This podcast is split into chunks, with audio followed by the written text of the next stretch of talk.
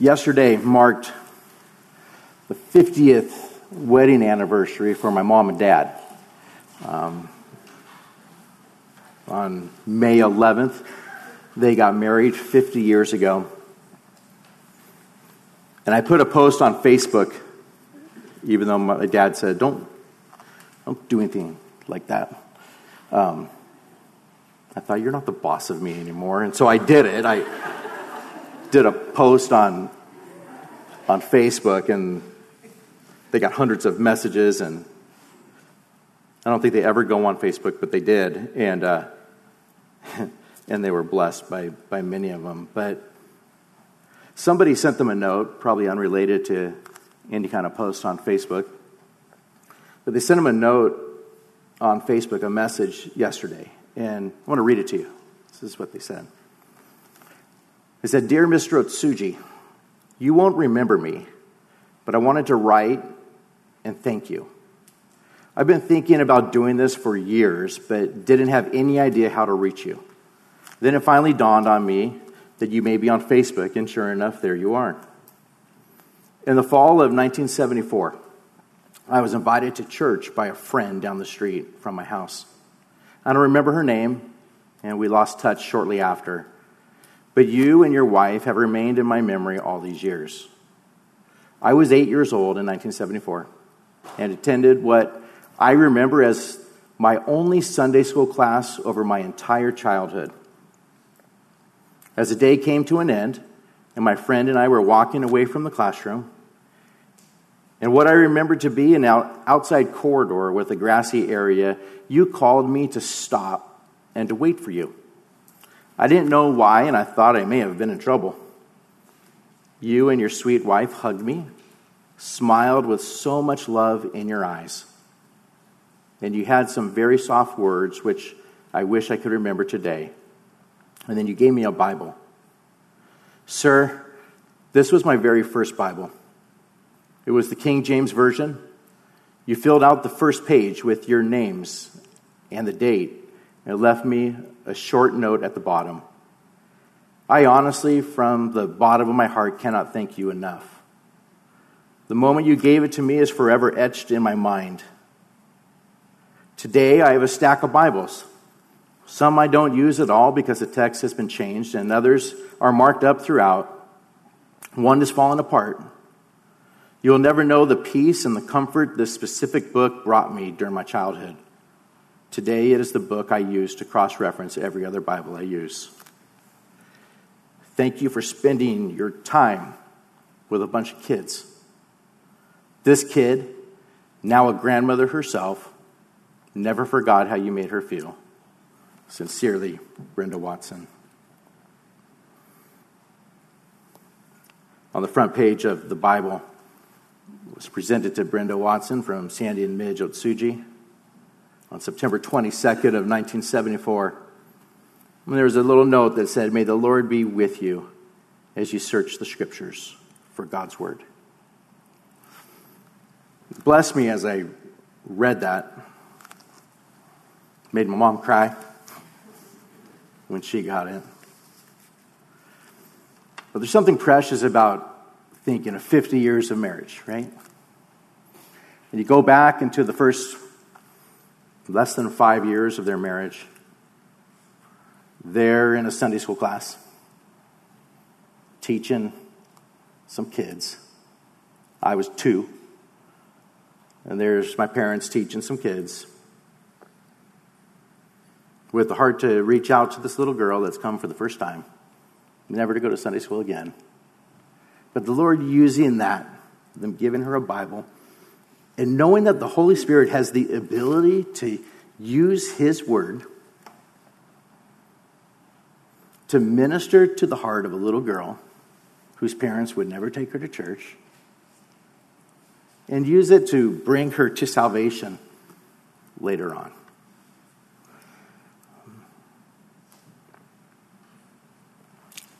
It's a blessing because for some of you, you've been married for over 50 years.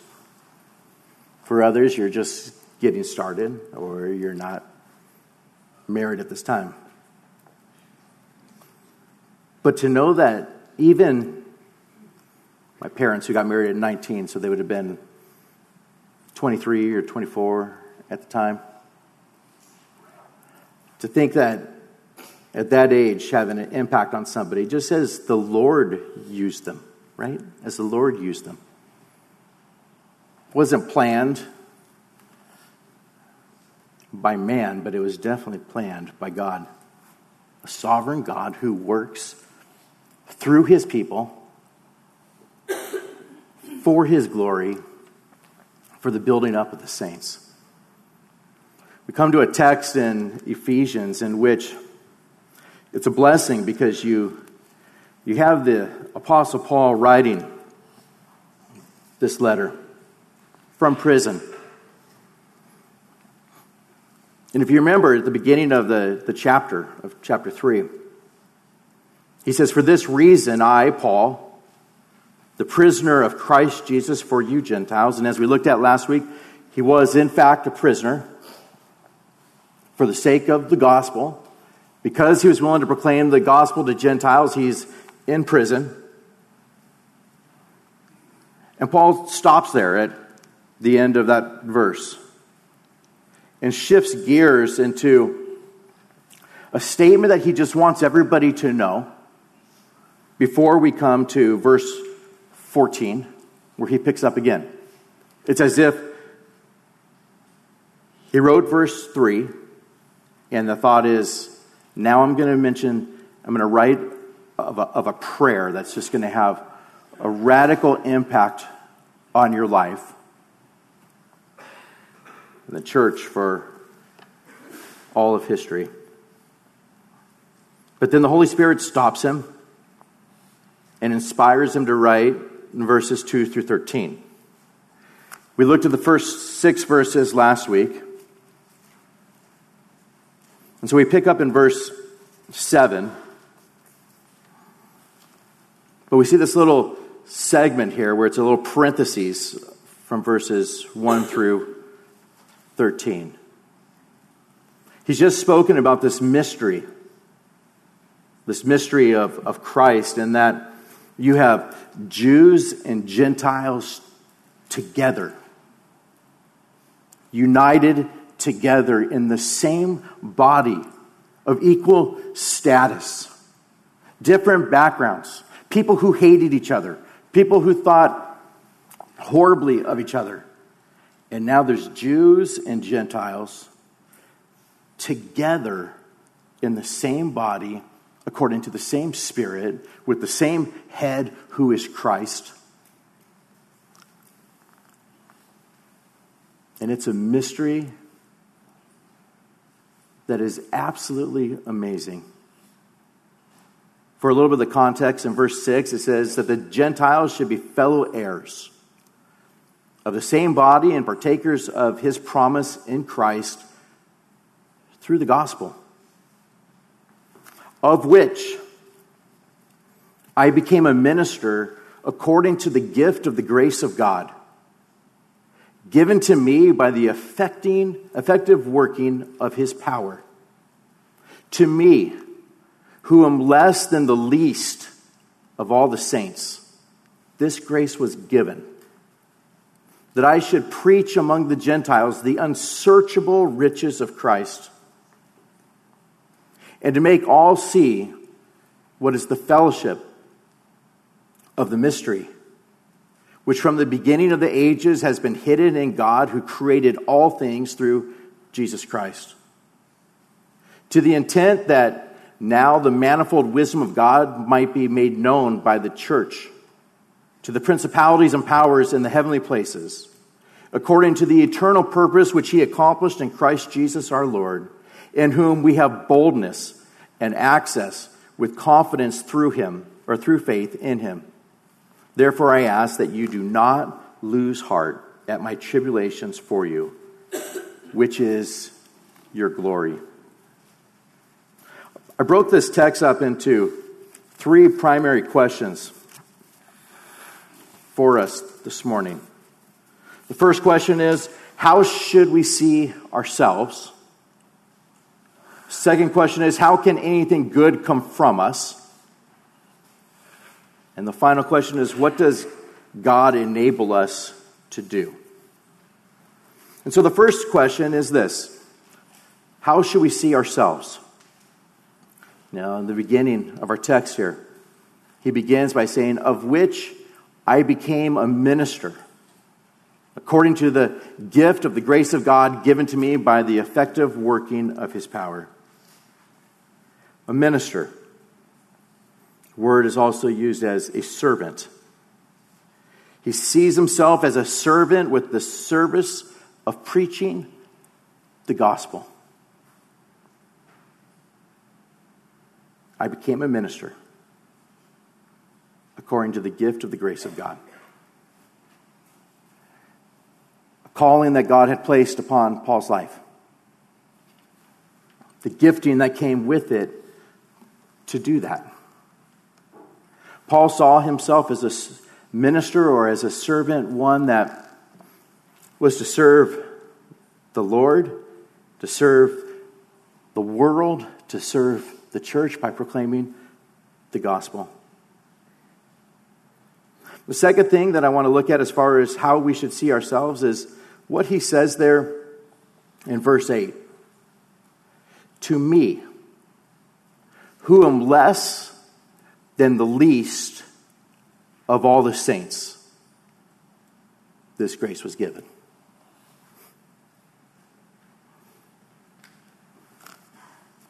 This isn't a made up humility. When the Apostle Paul looked at himself, when he thought of himself, as he's writing this epistle, as the Holy Spirit inspires him to write these words, he thinks of himself as the least. I'm less than the least of all the saints. It's a way of speaking which doesn't even necessarily make sense. You wouldn't say, I'm higher than the highest, right? You also wouldn't say, I'm less than the least. Unless the way that you see yourself is such a, you just want to emphasize that of all the believers, of everybody within the church, I'm less than the least of them. He's not saying simply, I'm less than the least of all the apostles.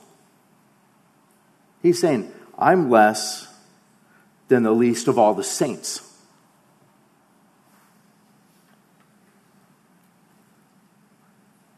What an awesome picture of how we are to be as believers. If you're sitting here this morning and thinking of yourself within the church and you think, but how have I been gifted? And what do I do? And this is my background, and this is what my life looks like, and this is my reputation. Or I don't have a 50 year anniversary, or four kids, walking with the Lord and their spouses and 12 grandchildren, as my folks do. Blessed in all that they're blessed with. But it doesn't change the fact that whether you have that or you have something that you wish was much different, it doesn't change the fact that we ought to view ourselves regardless of your accomplishments, regardless of your gifting, regardless of your education, regardless of how much you read in the Bible per day, or how much time you spend in prayer, or in which ways you serve, or how you're viewed by others. God help us to have a, a view of ourselves of, I am less than the least of all the saints. God, help us just to have our pride destroyed. A proper view of God, proper view of your own sin, a proper view of the depths of, of what you have been saved from, I pray that more and more in our lives, that when we think of ourselves, there would be this humility that makes us honestly look at ourselves and say, I am less than the least of everybody. That's my position. A servant of the gospel, a servant of God, but less than the least. This was consistent in the Apostle Paul's ministry. In 1 Timothy 1:15, he says, This is a faithful saying and worthy of all acceptance. That Christ Jesus came into the world to save sinners, of whom I am chief. Chief. Of all the sinners in this world, I'm chief. In 1 Corinthians 15 9, it says this He says, For I am the least of the apostles I'm not worthy to be called an apostle because I persecuted the church of God. But by the grace of God, I am what I am. And his grace towards me was not in vain. But I labored more abundantly than they all, yet not I, but the grace of God which was with me.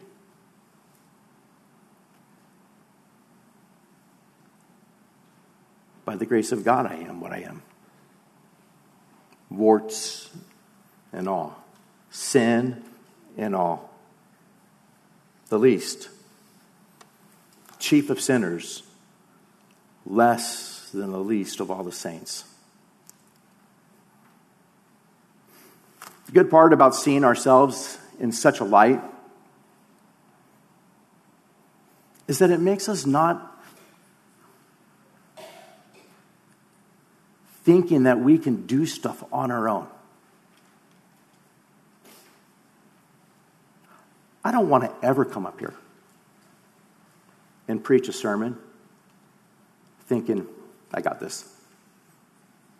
Oh, I've preached on that a bunch of times. I don't need to prepare. I don't need to ask God for help.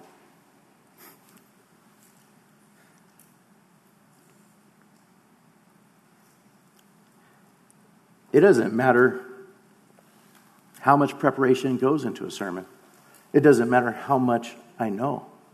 It doesn't matter what my background is or how clever I might be. Your hearts cannot be reached unless the Holy Spirit does that work. Do you get that? You, your hearts can't be reached unless the Holy Spirit does that work.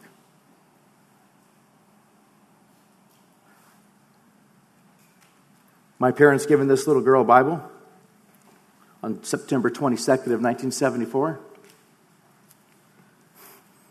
The Holy Spirit's the one that did that work, isn't he? The Holy Spirit's the one who gets all the glory for it.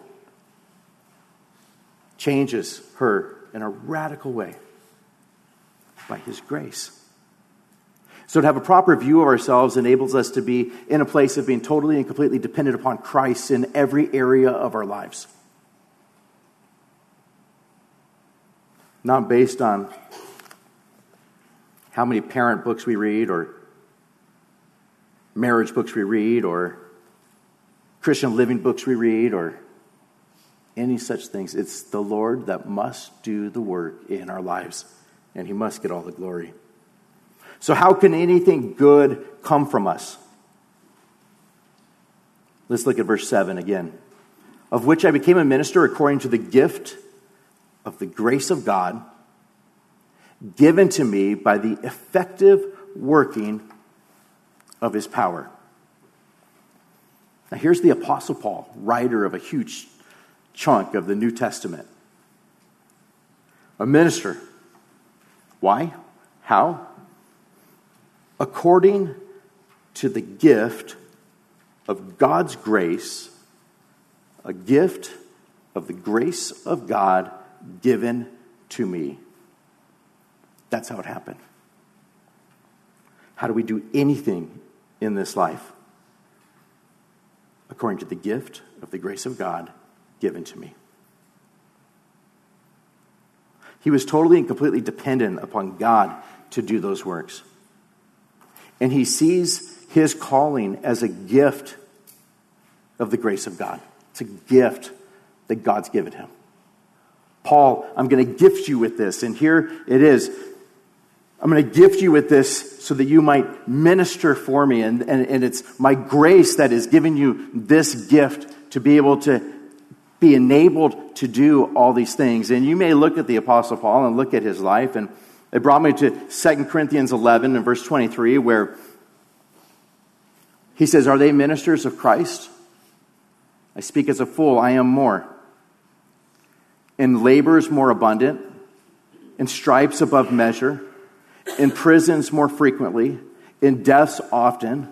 From the Jews, five times I received 40 stripes minus one. Three times I was beaten with rods. Once I was stoned. Three times I was shipwrecked. A night and a day I have been in the deep, in journeys often, in perils of water, in perils of robbers, in perils of my own countrymen, in perils of the Gentiles, in perils in the sea, in perils in the wilderness, in perils in the sea, in perils among false brethren in weariness and toil, in sleeplessness often, in hunger and thirst, in fastings often, in cold and nakedness, besides the other things which come upon me daily. And my deep concern for all the churches. And so you may look at your life and say, not the way I wanted it to go, right? Not the ministry as far as how I want the ministry to work not everything's exactly the way that I had dreamed or that I had hoped or that I had wanted things to turn out. But then to look at just this list in these few verses and to say, he saw this ministry as a gift of the grace of God given to him.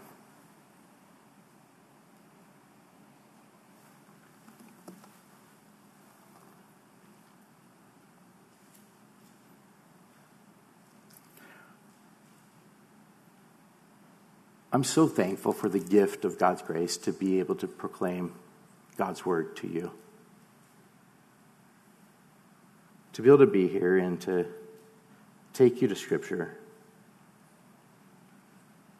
to point you to Christ,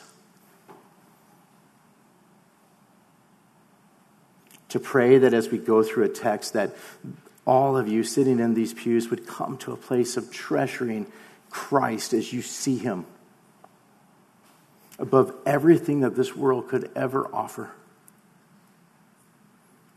To fall more deeply in love with Him.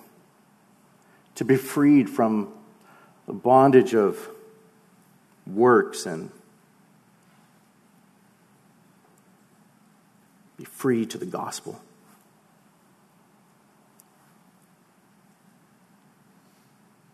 It is a precious, precious gift that I think I appreciate more than ever. To be able to go through God's Word with you all and to think the Lord's brought us together for this purpose. His Holy Spirit works so mightily. In spite of me, in spite of anybody here in this room, to accomplish what He desires to do. It's a precious gift to serve all of you here. Thankful.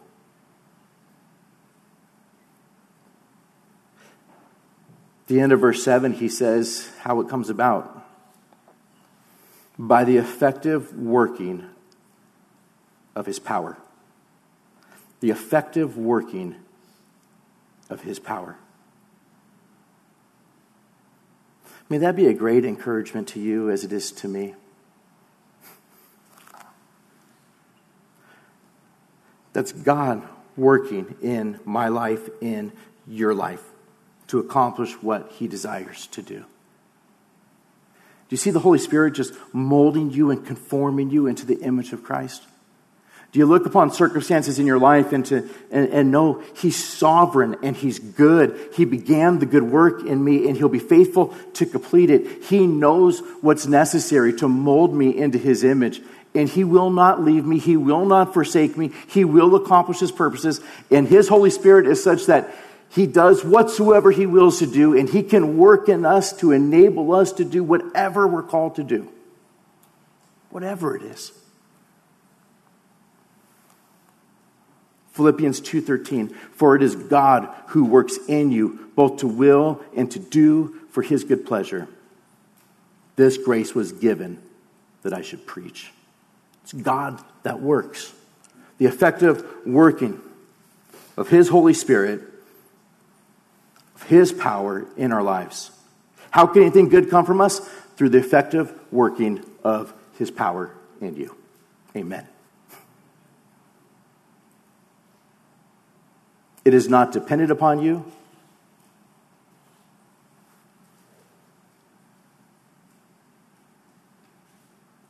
It's God that does that work. How can anything good come from us? According to the eternal purpose which he accomplished. Look at verse 11. According to the eternal purpose which he accomplished in Christ Jesus our Lord. It's an awesome thing to be able to look and say, God has a plan. He has an eternal purpose, which he is determined to do. There's nothing that's too hard for him. There's no one that can stop his will. We serve a God who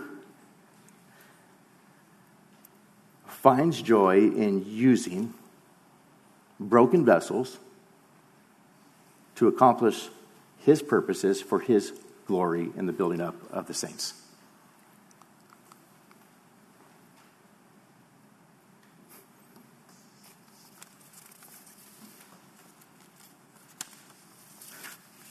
Think of being a little boy. Coming across this two lane highway that used to be right here. Mid 70s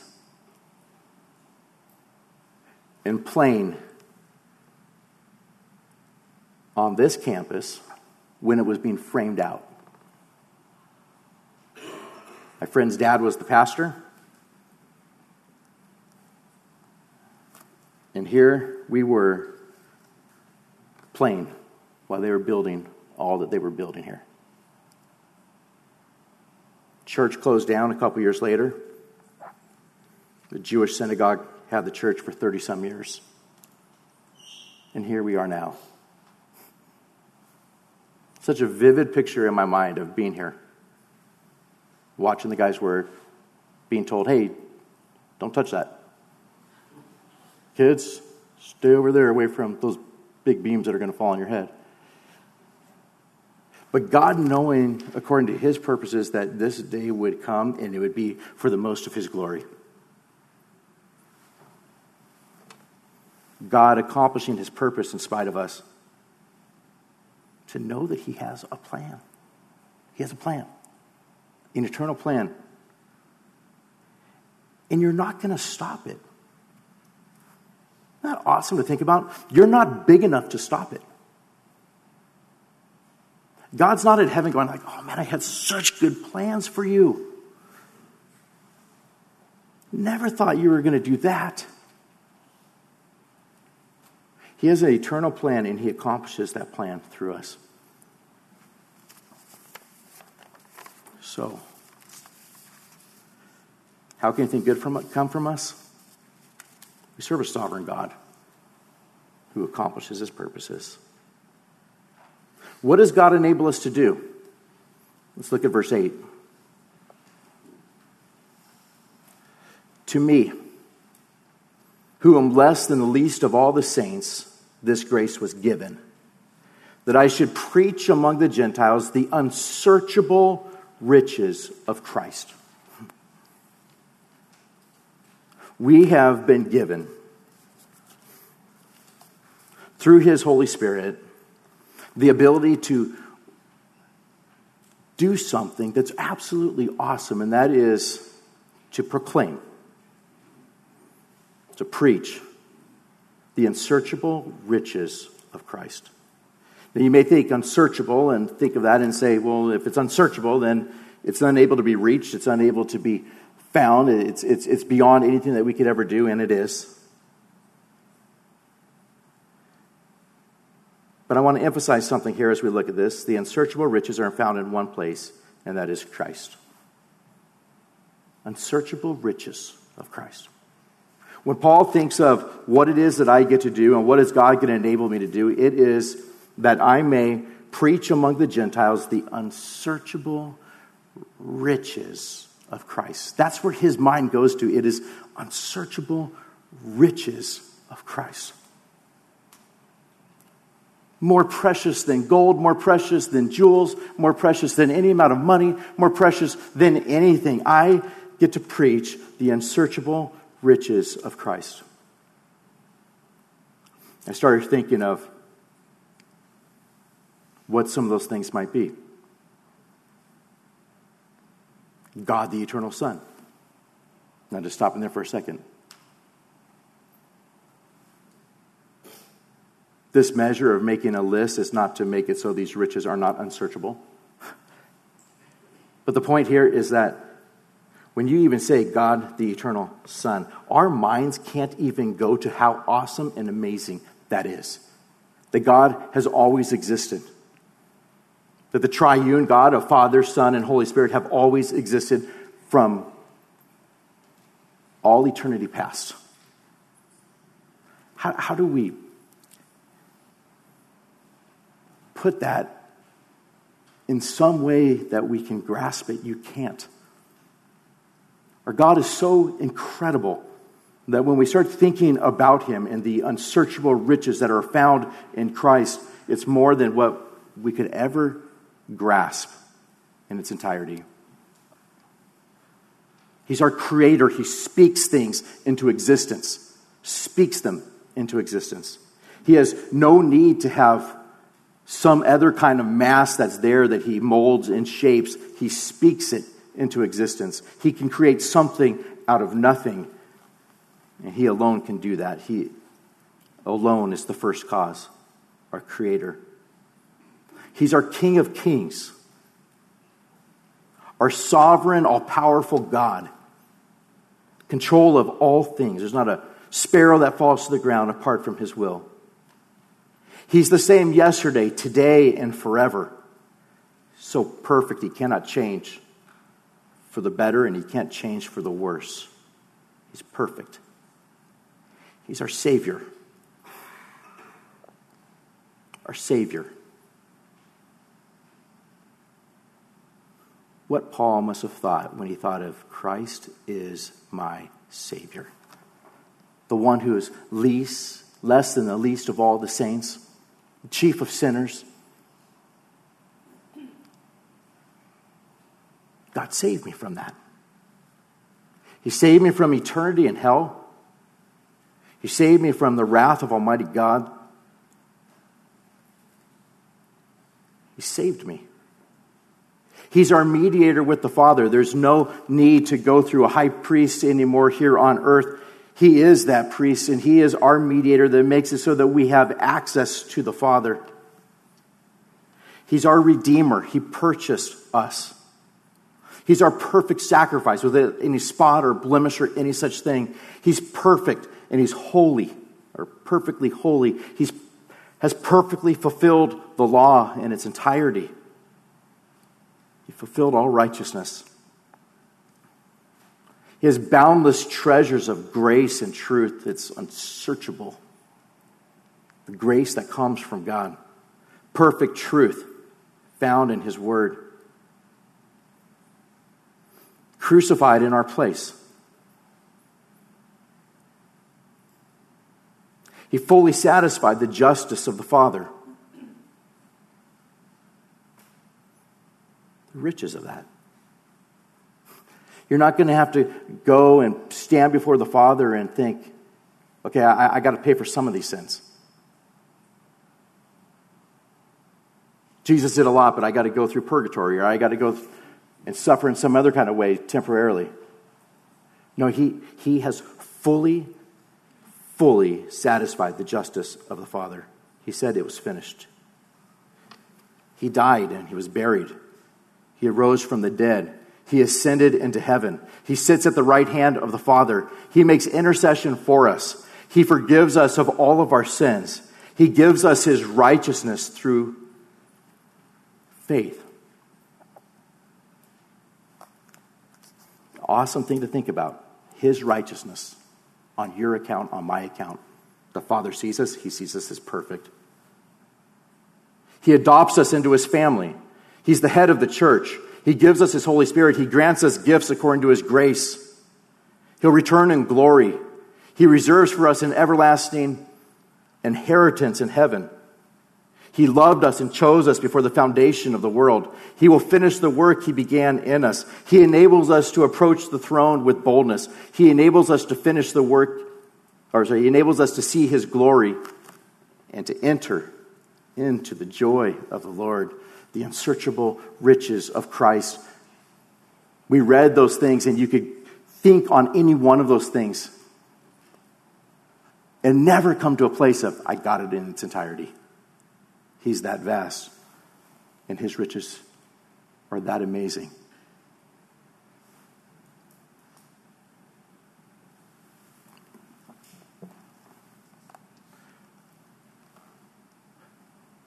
What does God enable us to do? To make all see what is the fellowship of the mystery. We get to proclaim the gospel. We get to tell people about Christ and Him bringing Jews and Gentiles together, Him washing us from our sin, Him telling us that whosoever believes in Him, telling those two that whosoever believes in Him will not perish but have everlasting life. He tells us that we get to go and to make all see what is the fellowship of the mystery. In Revelation 15, a song is sung saying this Great and marvelous are your works, Lord God Almighty. Just and true are your ways, O King of the saints. Who shall not fear you, O Lord, and glorify your name? For you alone are holy, for all nations shall come and worship before you, for your judgments have been manifested. We get to make all see the fellowship of the mystery, and all nations will come and worship before him. All of them. He enables us to do that. He enables us to make known the manifold wisdom of God to angels. Look at verse 10. It tells us in verse 10 to the intent that now the manifold wisdom of God might be made known by the church to the principalities and powers in the heavenly places. Our salvation is so amazing that we serve a God that says, through you, I'm going to teach the angels. I'm going to make it so that they are able to see the manifold wisdom of God through you. The angels look upon us and see what it is that God has done, and they see it and say, The wisdom of God, the God that we serve. He takes this pagan and he causes him to be a leader in the Old Testament. He takes this liar and he changes him, he molds him and conforms him and brings him to repentance and uses him for his glory. He takes this adulterer and makes him a man who has a heart after God's own heart. He takes this one who denied Christ three times and he makes it so that he is the one in whom he will build his church on. He takes sinners like you and like me and all that we have done and he uses us for his glory. And it tells us in 1 Peter 1 2.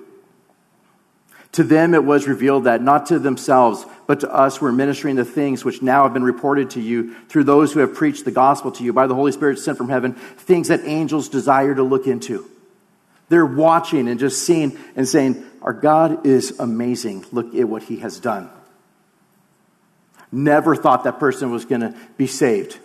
And so these angels rejoice when you come to repentance.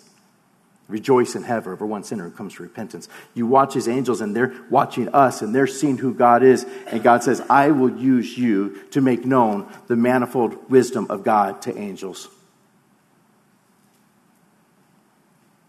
Awesome thing to think about. What else does God enable us to do? To approach his throne with boldness, access with confidence through faith in Christ. Look at verse 12. In whom we have boldness and access with confidence through faith in Him. Think of some of those key words there boldness. The boldness, joyfulness, joyful confidence. We're free from shame. We have access. Access. We could draw near to God. We're granted nearness and intimacy. We can pray and we're loved and we're listened to. We approach with no reliance upon our own worthiness. It goes on and says we have access with confidence, confidence, through faith in Him. Through faith. It's all through faith in Christ. Paul's writing this and he says, here's a parenthesis. Brothers and sisters, he accomplished this thing. We have boldness and access with confidence through faith in him. And so he closes with saying this Therefore, I ask that you do not lose heart. That my tribulations for you, which is your glory. He's saying, brothers and sisters, don't grow weary, don't lose heart, don't give up. I'm asking you to think differently. If you're discouraged because I've been in prison for all these years, don't be discouraged. God is sovereign. I'm nothing. I'm less than the least of all the saints. God's the one that by his grace has given me this ministry. His effective power is working in me. This is according to his eternal purpose that he's accomplished. He'll enable me to proclaim the unsearchable riches of Christ and He'll make it so that all will see the fellowship of this mystery, and He'll make it so the manifold wisdom of God is even known to angels, and He'll make it so that I can approach His throne with boldness and have access with confidence through faith in Christ. Therefore, don't lose heart. Brothers and sisters, don't lose heart. If you're tired and you want to give up, don't lose heart. We serve a sovereign God who's in control of all these things, and there's a plan. There's a plan. And it's a plan of a sovereign God who does whatsoever he wills to do. And it's a plan of a God who's good. And it's a plan of a God who loves you. It is a plan of a God who works all things together for good for you. So don't lose heart. Paul says in Philippians 1:12, "But I want you to know, brethren, that the things which happened to me have actually turned out for the furtherance of the gospel. Satan meant it for evil, the Romans meant it for evil, the Jews meant it for evil, but God meant it for good. It's used for the furtherance of the gospel. And then he says, which is your glory. I think of Romans 8:18. For I consider that the sufferings of this present time are not worthy to compared to be compared with the glory which shall be revealed in us. It's your glory. Trust the Lord. Paul saying, before I, I pray, know that I'm a prisoner. Know that all of these things are happen. Know that this is the God that we serve. And know that this is who I am and this is what God is doing. And so don't lose heart. Now let's pray. And we'll look at that next time we meet.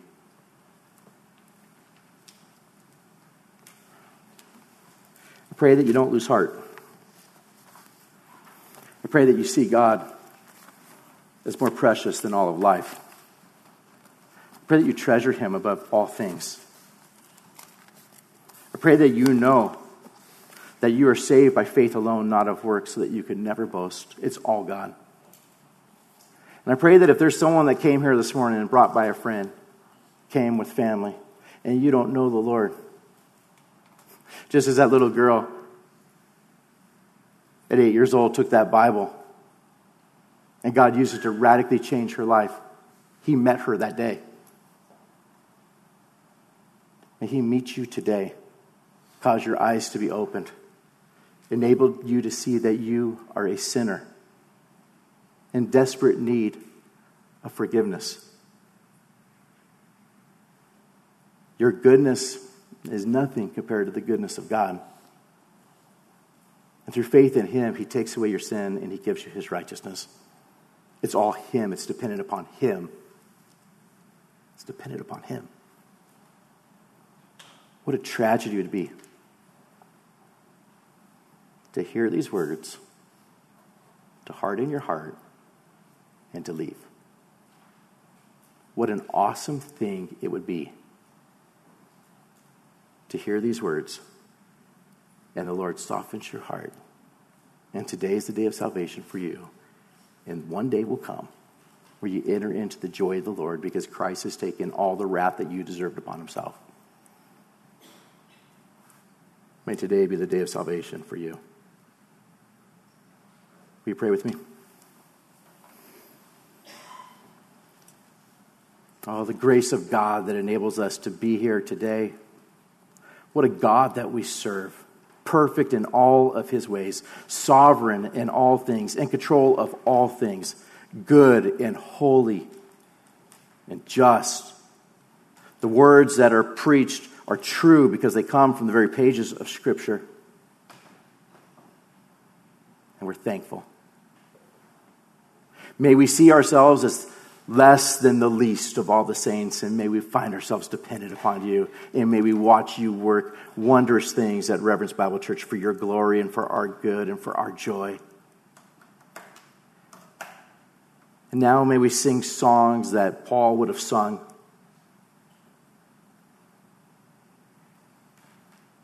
Songs that would be sung in heaven. Songs that come from the hearts of those who have been saved who treasure our Savior above all things. May that be reflected in our hearts as we sing praises unto you this morning. In Jesus' name, amen.